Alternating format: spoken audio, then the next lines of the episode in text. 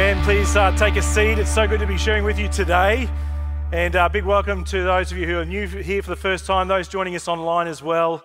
Great to have you linking in with us. Well, December is here, and that means that it is now officially Christmas. So if you're still in denial, I'm sorry, you can deny it no longer. It is here.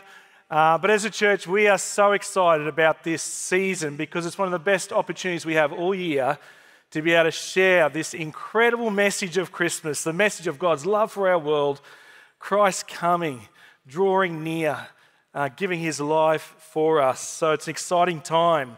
But reaching out to family members and friends and colleagues, I don't know about you, but it can be sometimes an incredibly daunting prospect.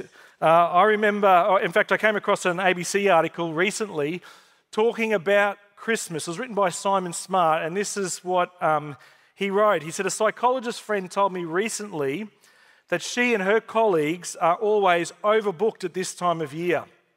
Often rueful jokes about in laws or wayward brothers mask a profound sadness that life hasn't turned out the way we'd hoped. How did this happen? Where did the magical Christmases we enjoyed as children go? Broad disenchantment with Christmas, at least among the jaded adults I mix with, matches a more comprehensive disillusionment with the faith that spawned the whole celebration in the first place. The last census reflected Australia's growing alienation from religion in general and Christianity in particular. It wasn't all that long ago that Christianity was simply the air we breathed, but today the church is widely seen as hopelessly outdated at best or at worst, a toxic remnant of an oppressive past. Uh, when you read articles like that, it's a reminder that in the post Christian culture that we live in, often the thought of trying to reach out to others and share with others about this hope found in Jesus can be very daunting. People often have uh, a, a, negative concept around uh, Christianity, around church, uh, and, and the thought of us sort of sharing with others can often fill us with a sense of uh, fear, even of you know, how do I share this? How do I tell others? I still remember vividly uh, many years ago now in my old workplace before I became a pastor. Uh, in the bank that I worked in, we would have a meeting once a fortnight where the whole team would gather together, around 30 of us, and we'd watch a video uh, presentation that was streamed out right across the whole organization. And on this particular day, we were gathered as a team, and uh, the video was played, and they were doing an interview with Tim Costello, who was a Baptist pastor, and it was coming up. It was about interview about some social action they were doing, and the title came up, you know, Tim Costello, Baptist pastor. Now, my boss at the time was very much uh, uh, negative towards Christianity and the church, very overtly, in fact, and he decided just to throw out there, we're all in a group, he decided to say, Oh, is anyone here a Baptist? Now, I'm sitting there as this, you know, young, in my early 20s, uh, generally uh, fairly reserved sort of person, and I'm thinking, this, this, this wave of anxiety and fear came over me. Here I am with all my colleagues in my workplace. What do I do? Do I say I'm a Baptist, or do I just, you know, just leave that one go through to the keeper? Some, somehow, I don't know why or how I did it, I, I, sheepishly, very nervously put my hand up, and I think, I can't remember exactly, but he made some sort of joke. I'm sure I went bright red, and I just wanted to crawl under my seat. Now, I wish I could tell you some amazing story that because I put my hand up, my boss, the whole team came to faith. It definitely is not what happened. definitely did not happen. But it can be very daunting, can't it, to share our faith with others? It can be, it can be met with opposition, there can be misunderstandings um, the narrative that is out there. And it can feel sometimes like a burden to carry. How do I reach out to those around us? And it can hold us back from sharing with others. We think we'll leave that to the people who are gifted to do that. But I want to share with you some really encouraging news that I pray this morning will fill all of us with faith as we come into this Christmas outreach season. And this truth that I want to share with you is actually at the the core, at the heart of the building and discipling culture that we've been doing, the training we've been doing as a church this year. And, and we've seen so much fruit flow out of this as we've gotten hold of this, this truth, this concept. It really has led to so much blessing. And the truth that I want to encourage you this morning with is this that the Holy Spirit is always working in people's hearts and lives, even when we can't see it, and He is working in ways far beyond what you could ever imagine. This truth is that we are pretty average at reaching out. Even the most gifted of us, the most talented of us, the most knowledgeable of us, we are pretty ordinary at reaching out to others. But the good news is this that the Holy Spirit is the most amazing evangelist ever. And He does not expect us for us to carry the weight of it. He actually wants to do the work, but He invites us into this this incredible adventure of seeing lives transformed by the message of Christ's love. And today we're going to look at some examples in the book of Acts to highlight this truth. To see, I want you to see how this is how the Spirit of God works. In Acts chapter 8, we read um, just after the stoning of Stephen, Stephen's martyrdom, we read these words in Acts chapter 8, verse 1. On that day, a great persecution broke out against the church in Jerusalem, and all except the apostles were scattered throughout Judea and Samaria. Godly men buried Stephen and mourned deeply for him, but Saul began to destroy the church. Going from house to house, he dragged off both men and women and put them in prison. Now, talk about a tough environment to be reaching out in. If you think the post Christian culture is hard, imagine um, how hard it was in this pre Christian environment. But as we read the following chapters in Acts, following on from this, we see this amazing work of the Spirit of God where hundreds, thousands of people come to faith. How does this happen? How does it take place when there's all this opposition, all this, this, this challenge around them? Well, there is a common thread that weaves through these stories. We're going to look at three stories, and there's a common thread that weaves through these and others right across the book of Acts and in other places of Scripture. And that common thread, I want to assure you up front, is not the evangelistic abilities or the biblical knowledge or the giftedness of the disciples. In fact, just the opposite. If you look, if you read the Gospels, you will know that um, the, the disciples were pretty me- mediocre. They were very average at reaching out to others, at evangelism.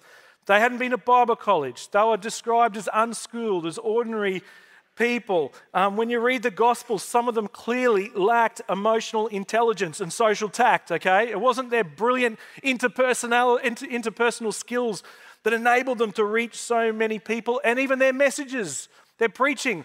If you read their, their messages, there was nothing particularly wow or fantastic about them. So, what was the key? What's the, the, the thread that's weaving through this that we see people coming to faith? Well, in all of these stories, we see that the common thread is the work of the Holy Spirit. The Holy Spirit working in the lives of people long before the disciples get there, and He is working in ways far beyond what they could have ever even begun to imagine. And He invites the disciples in to be a part of what He is doing.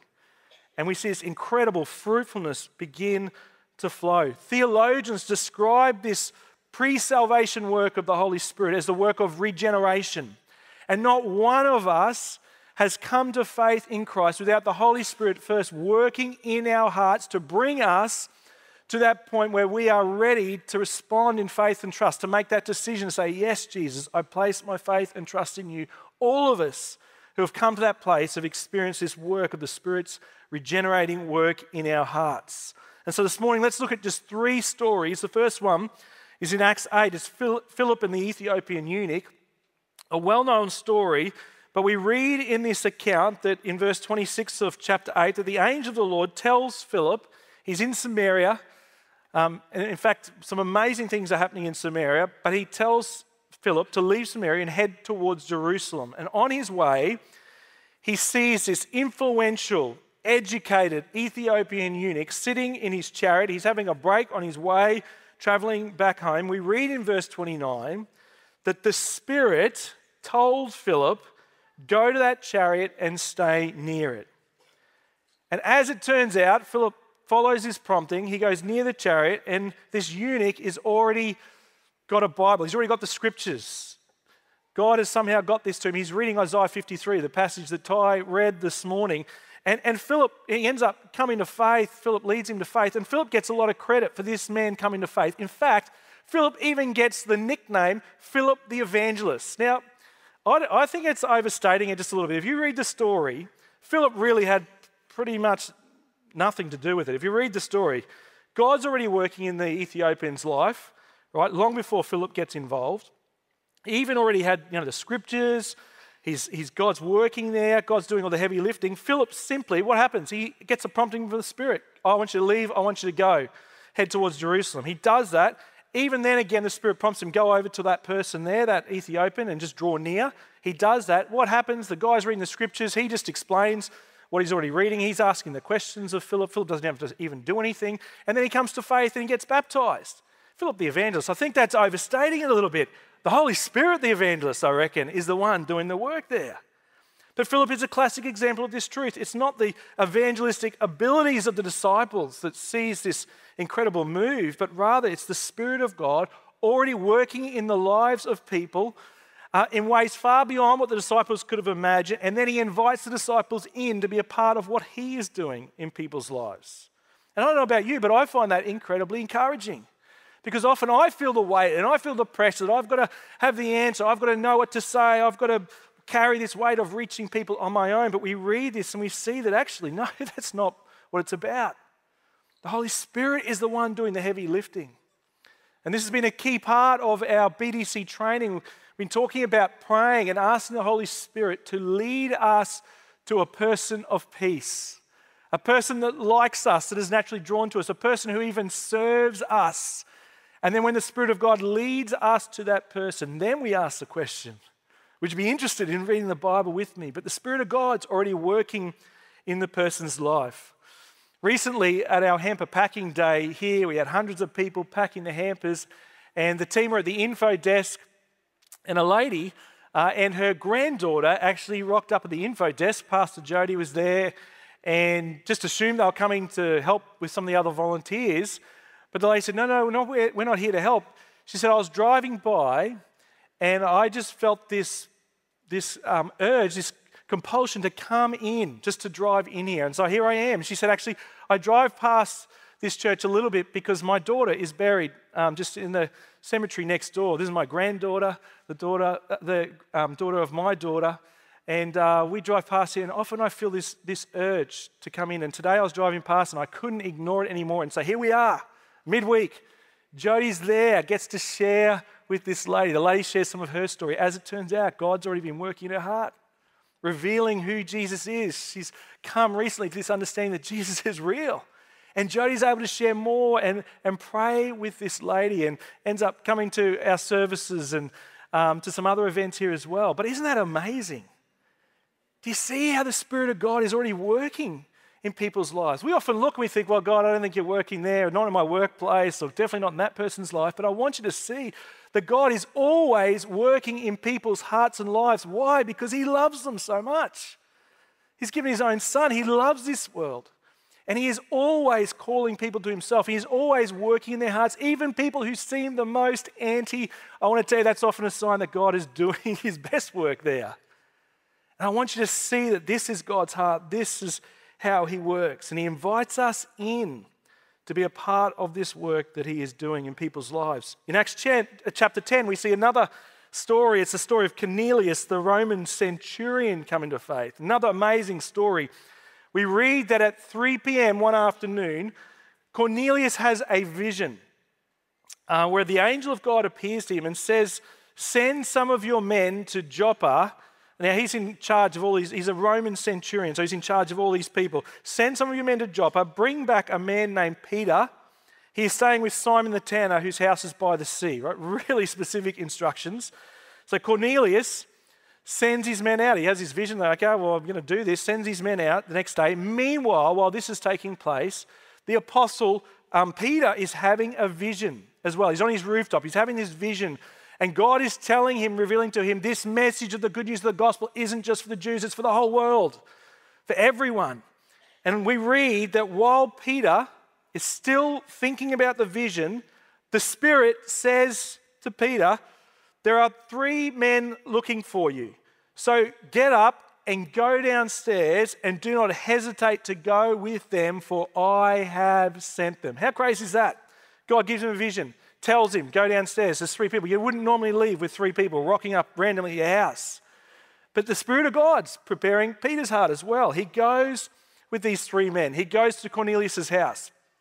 He simply shares the message of God's love for them, the relationship they can have with them. And Cornelius and his whole household come to faith. Incredible story.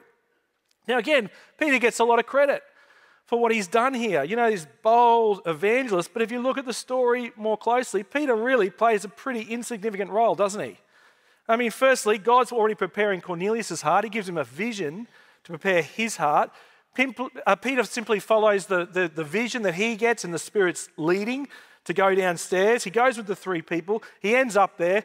Cornelius is already asking him the question. He doesn't even have to try and weave some special conversation going. It's all there laid out for him. He says, Yep, this is what it's about. Great. It comes to faith. The Holy Spirit, do you see it, is the one doing the heavy lifting, doing the work, working in Cornelius' life, in this household's life already. And he invites Peter in to be a part of what he is doing. Peter's role is simply to follow the prompting of the Spirit of God, to be a part of where he is already at work. And I don't know about you, but I find that incredibly encouraging. Because I think to myself, well, yeah, God, I can do that. I can follow that, that prompting from you just to, just to go up and say hi to that person, just to start that conversation, to allow you to lead me to where you're already at work.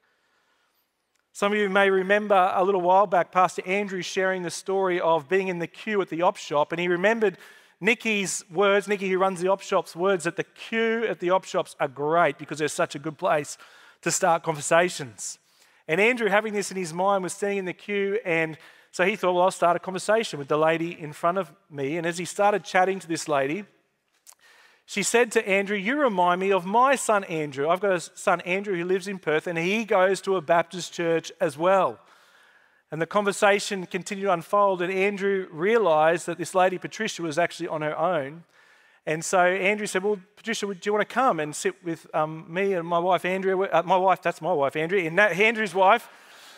Natalie, let's get that clear. And Natalie, um, my wife Natalie, and, and have a chat with us. And so Patricia said, that would be lovely. I'd love to come and chat together. And so they began this conversation. As the conversation um, continued, Patricia shared about this incredibly tough season that she'd had. She'd had family members pass away. Um, she'd had health troubles.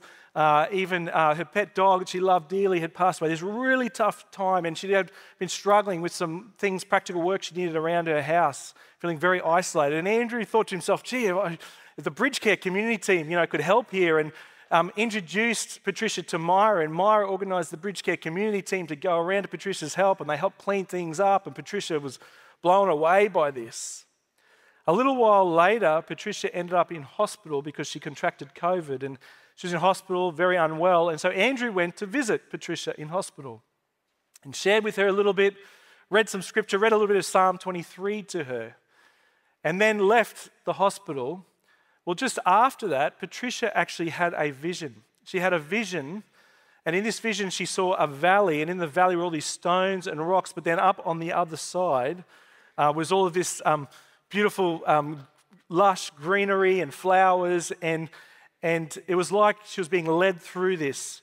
And the whole time she had this vision, she had this incredible peace just come over her that she never ever experienced before in her life. She has this vision. The next thing that happens is her daughter in law, so Andrew, her son, his wife Fiona, the Christians have been praying for Patricia. Fiona just so happens in that moment to ring Patricia just to see how she's getting on. Patricia is so overwhelmed by this vision. She just, just spills it all out to Fiona. Fiona, you won't believe what just happened. I had this vision. This is what I saw, this valley I came through, had this incredible sense of peace. Fiona can't believe. They've been praying for Patricia for a long time, can't believe. And she says to her mother in law, Patricia, this is, this is what it is. This is God revealing his love.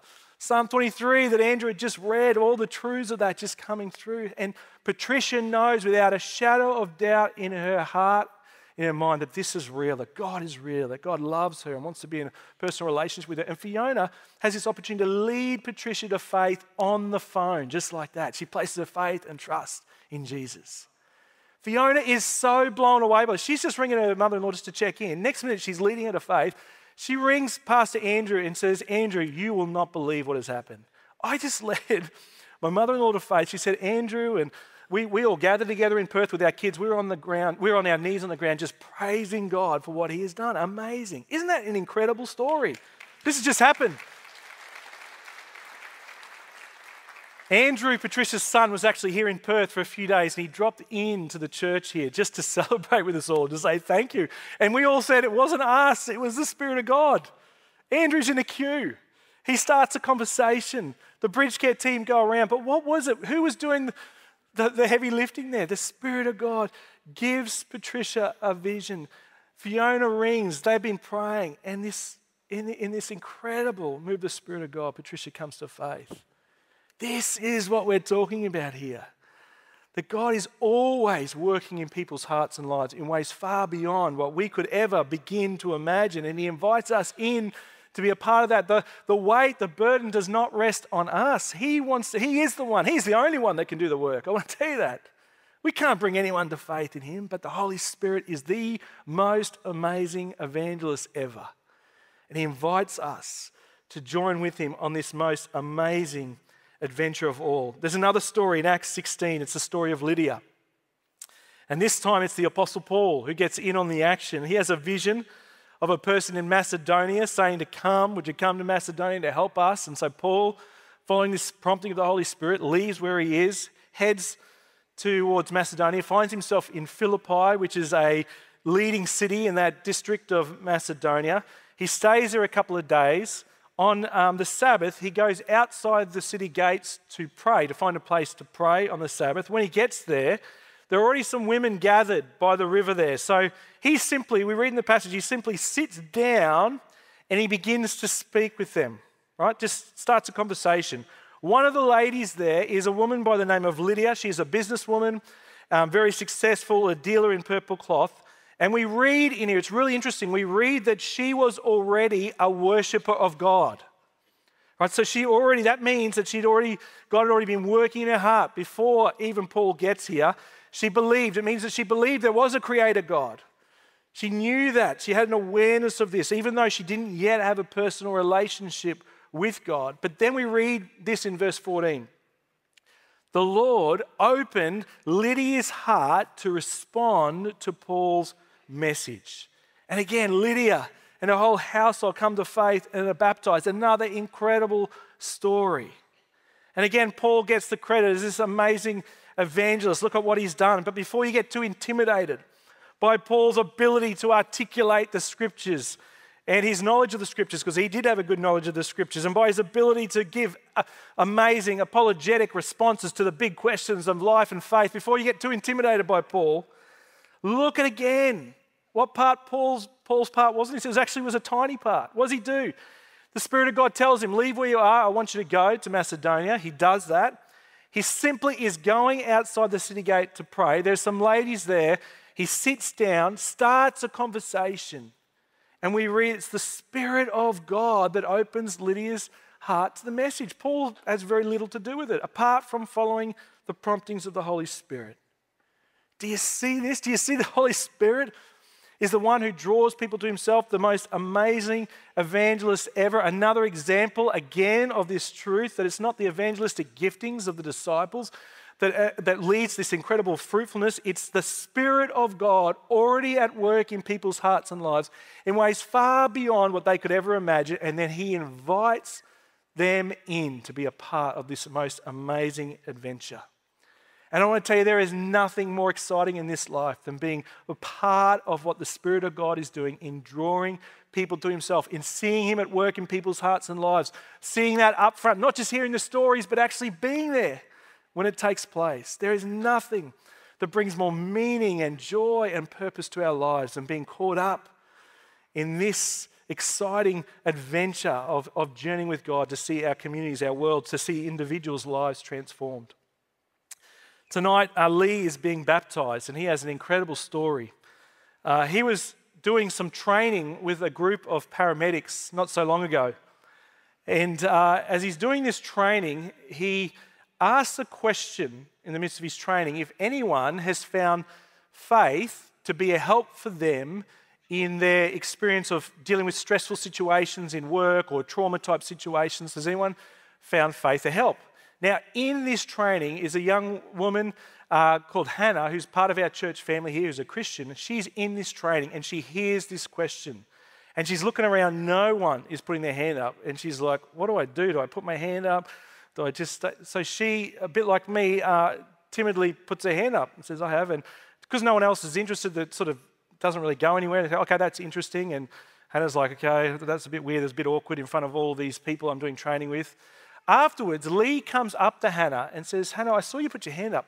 I am really intrigued. I've been really researching this and wondering what part faith has in this. Can you tell me more about your experience? So Hannah says, okay, tells a bit of her experience and have this conversation. And Hannah ends up saying to Lee, Lee, you should just come to my church sometime. Just come, come along and check it out and find out more. And so Lee says, yeah, actually, I would love to do that. Is that okay if I come to your church? Yep, no worries, come along. So Lee comes to church and then just this incredible story continues to unfold. In fact, let me read to you a little bit of Lee's testimony that he's going to share tonight. This is what he says. He said, If you told me I'd be standing here six months ago, I would have told you you're dreaming. I wasn't raised in a religious family, only attending church for weddings and funerals, but at the same time, I never considered myself as an atheist. Religion was simply absent from my life. It wasn't until I had a chance encounter with my friend Hannah, here with me today, and has been a great inspiration on my journey to this moment. I felt for a long time that I was missing something from my life, but I didn't know what it was. I would feel strong emotions of guilt, regret, and remorse whenever I strayed from my own internal ethics or moral behavior, but I never understood where that morality came from. I asked myself, if there is no God, then why do I feel shame and guilt? Especially if everything is permitted. It didn't make sense. By the way, Lee is describing this part of this regenerating work of the Holy Spirit in his life.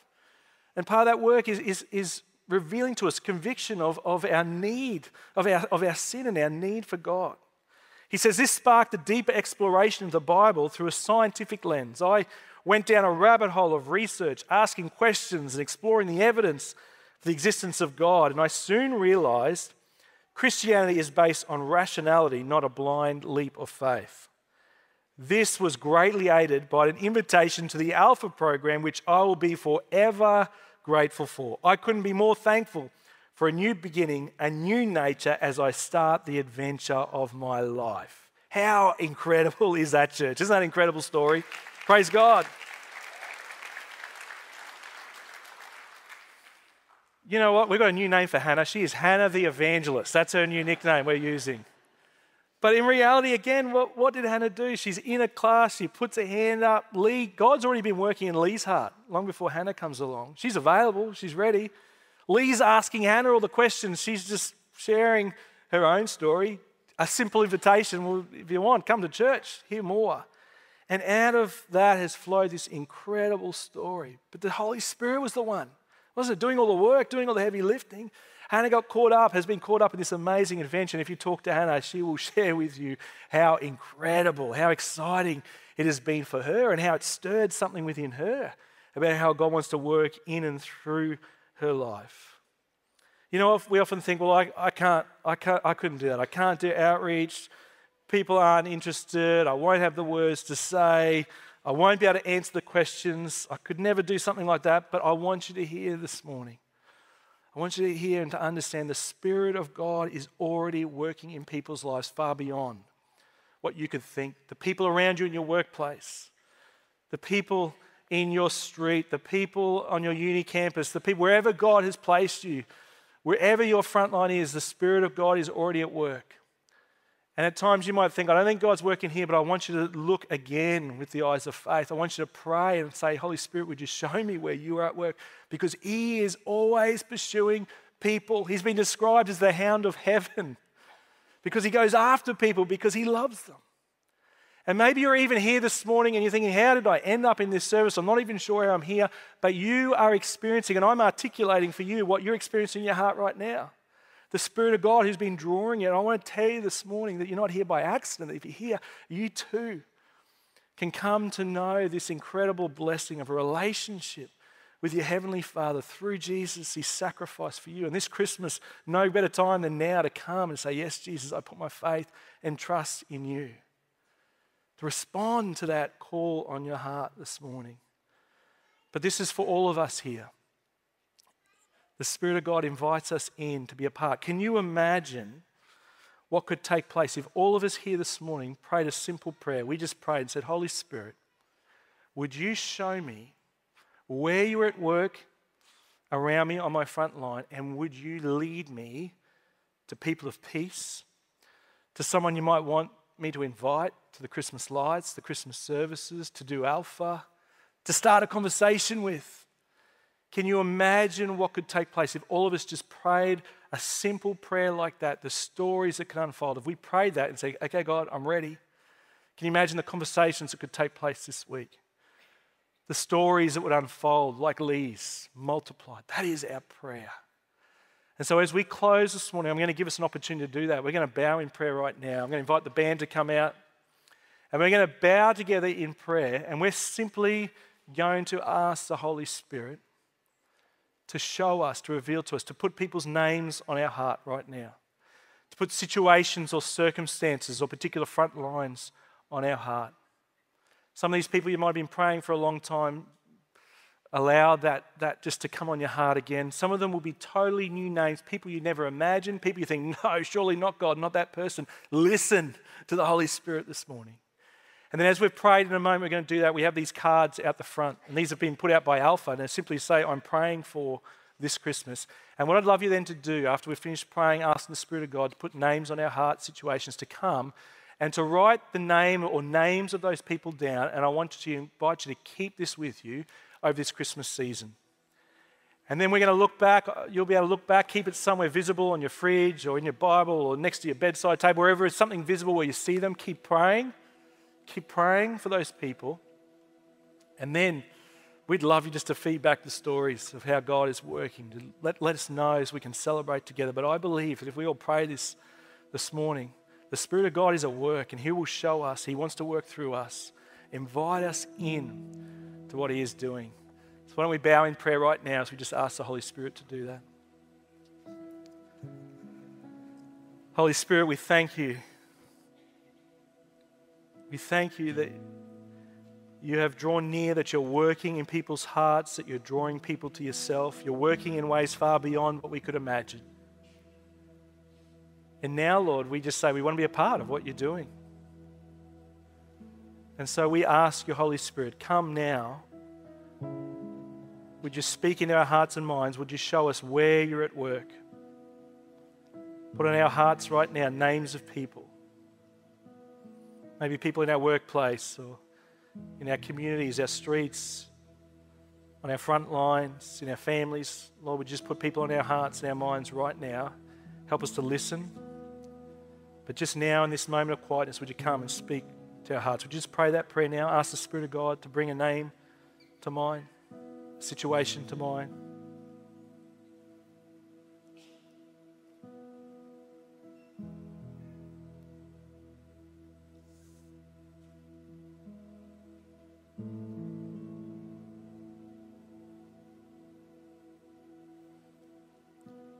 Might be someone that God wants you to invite to Christmas lights this year. Christmas services, just to simply start a conversation or draw alongside.